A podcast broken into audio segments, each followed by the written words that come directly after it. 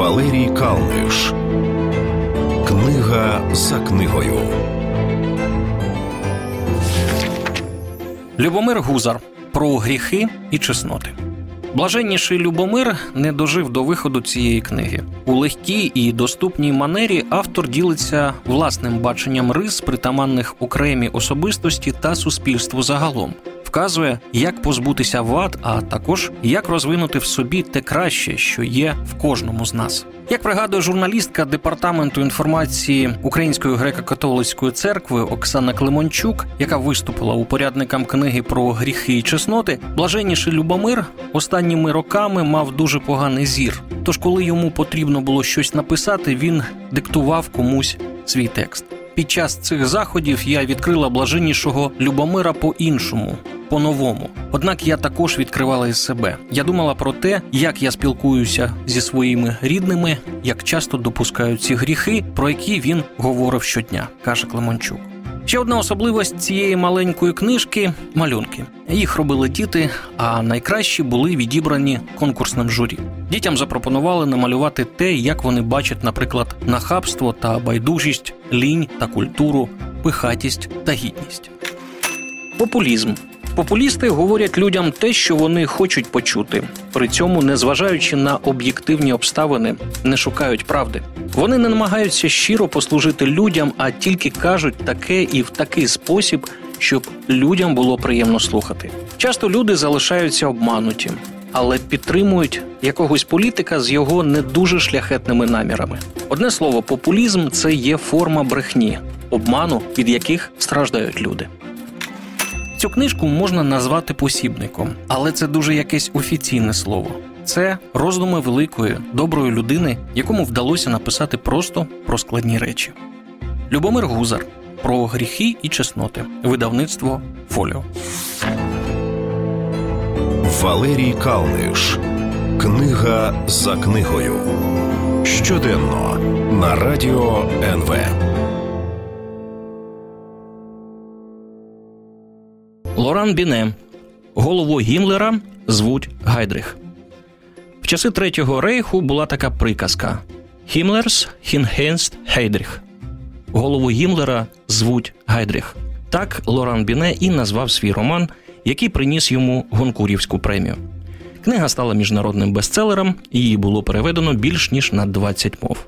Французькі критики зійшлися в думці, що майже документальний текст Лорана Біне робить справжнім романом не переплетіння правди з вигадкою і не художній опис історичних осіб, а пристрасне ставлення автора до історії як до постійного джерела рефлексії і самопізнання. Рейнхард Гайдрих був найстрашнішою людиною в кабінеті Гітлера, начальник головного управління імперської безпеки. Про нього ходили неймовірні чутки, один страшніший за інший, і кожен слух був правдою. Гайдрих був одним із ідеологів Холокосту. Саме Гайдріх розробив план фальшивого нападу поляків на німецьких жителів, що стало приводом для початку Другої світової війни. Гайдрих особисто керував Чехословаччиною після її окупації. Лоран Біне розповідає історію вбивства Гайдріха.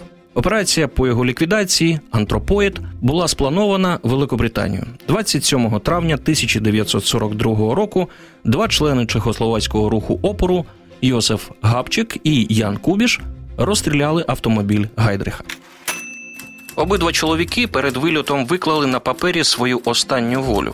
Ці дивовижні документи, нашкрябані швидкоруч, лежать перед моїми очима. Габчик і Кубіш просять у разі своєї смерті потурбуватися про їхні родини і вказують для цього адреси: один у Словаччині, другий у Моравії. Вони обоє сироти. Жоден не має ні дружин, ні дітей. Однак мені відомо, що в Габчика лишилися сестри, а в Кубіша брати.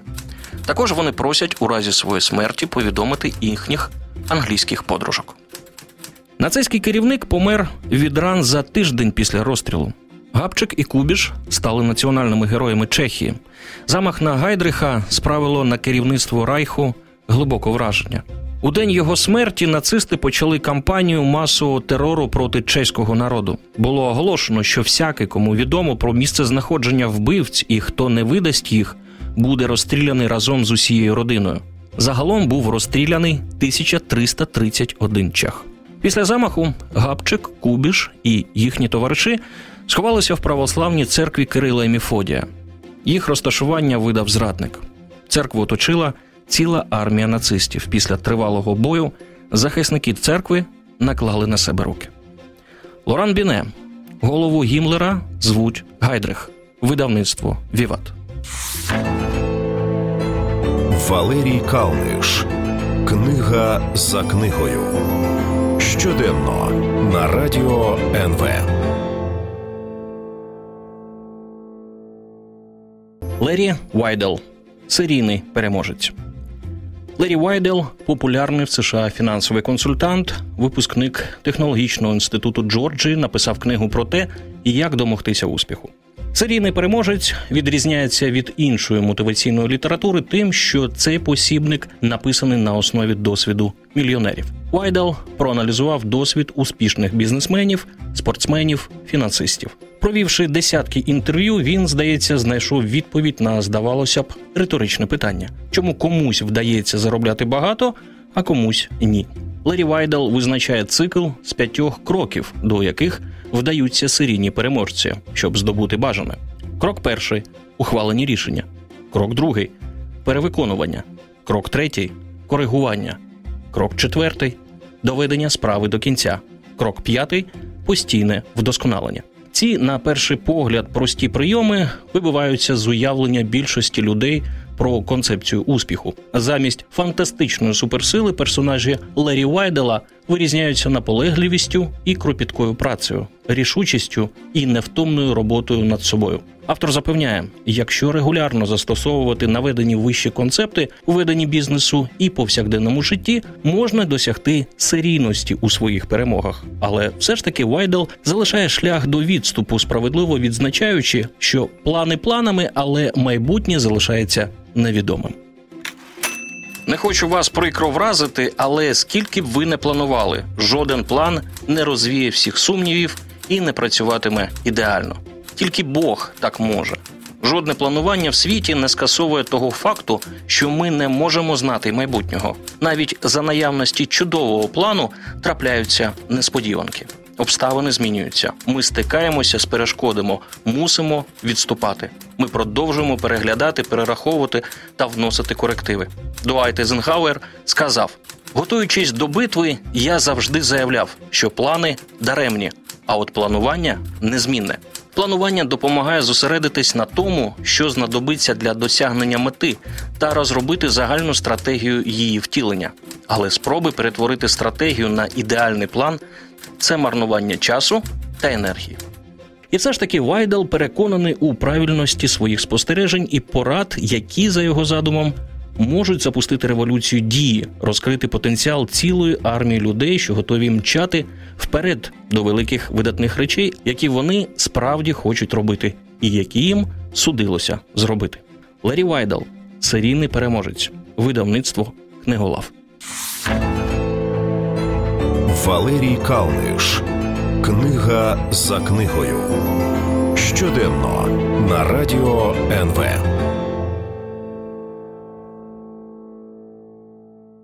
Льюіс Керол Полювання на снарка.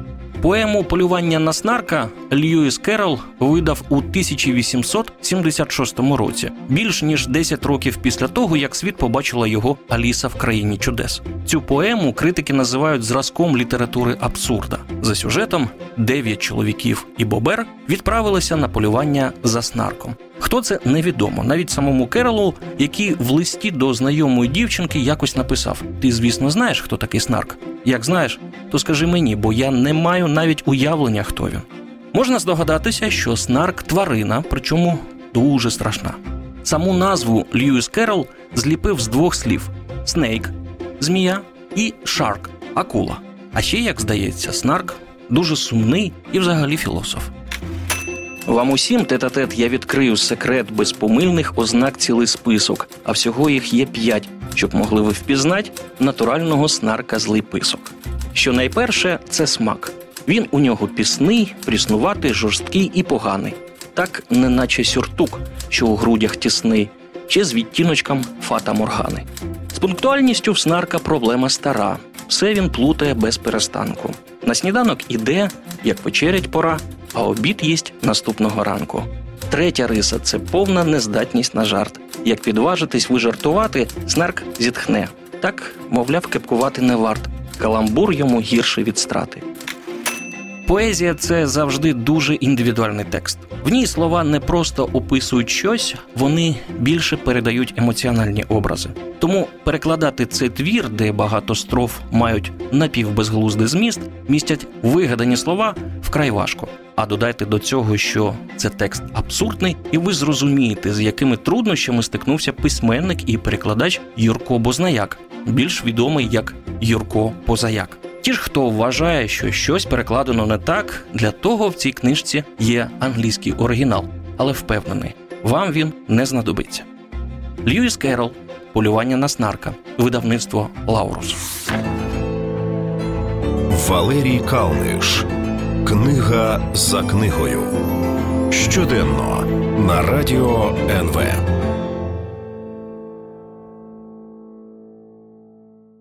Лоуренс Леві, планета Піксар. Моя неймовірна подорож зі Стівом Джобсом у створенні історії розваг.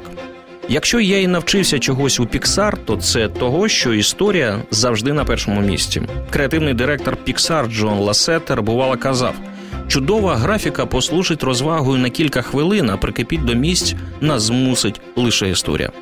Ця історія почалася з телефонного дзвінка. Цими словами закінчується передмова книги Планета Піксар, книги, яка була визнана найкращою книжкою 2016 року про лідерство та бізнес за версією Амазон. Її автор Лоуренс Леві, успішний юрист із Кремнівої долини, 1994 року отримав пропозицію від Стіва Джобса стати фінансовим директором компанії Pixar, яку він придбав за 5 мільйонів доларів. Слід нагадати, що створив Pixar Джордж Лукас. Спочатку він просив за студію 30 мільйонів, але Джобс зіграв на розлученні Лукаса та знизив ціну в 6 разів. У свою чергу, Pixar для чоловіка, який згодом вигадає iPhone, був сумнівним стартапом. У Pixar було вкладено чимало грошей, але ніхто з топ-менеджерів студії не розумів, куди рухатись далі. Для цього Джобс і шукав людину, яка б відповіла головному принципу кіностудії партнерству. Хоча без відданості тут теж не обійшлося. За 12 років Леві розробив і втілив у життя стратегію розвитку, що стала запорукою успіху і багатомільйонних прибутків. Фінал цієї фінансової угоди був неймовірний. У 2006 році Pixar був куплений студією Disney за 7 мільярдів 400 мільйонів доларів. Але яким би не був геніальним Джобс чи креативним Леві, ніякого успіху компанія не досягла б, не будь в неї особливої корпоративної культури. Наприклад, до цих пір на студії культивується вільне, не дивлячись на посади спілкування. Культура це невидима сила, від якої залежить інноваційність, пише Леві. Ми схильні віддавати славу за винахід особистостям, не обставинам. Ми призначаємо героїв і переповідаємо історії про їхні подвиги. Проте інновації це плід колективних зусиль. Внесок середовища в їхнє становлення настільки ж вагомий, як і внесок генія. Лоуренс Леві, планета Піксар. Моя неймовірна подорож зі Стівом Джобсом у створенні історії розваг. Видавництво книголав. Валерій Калниш. Книга за книгою. Щоденно на радіо НВ.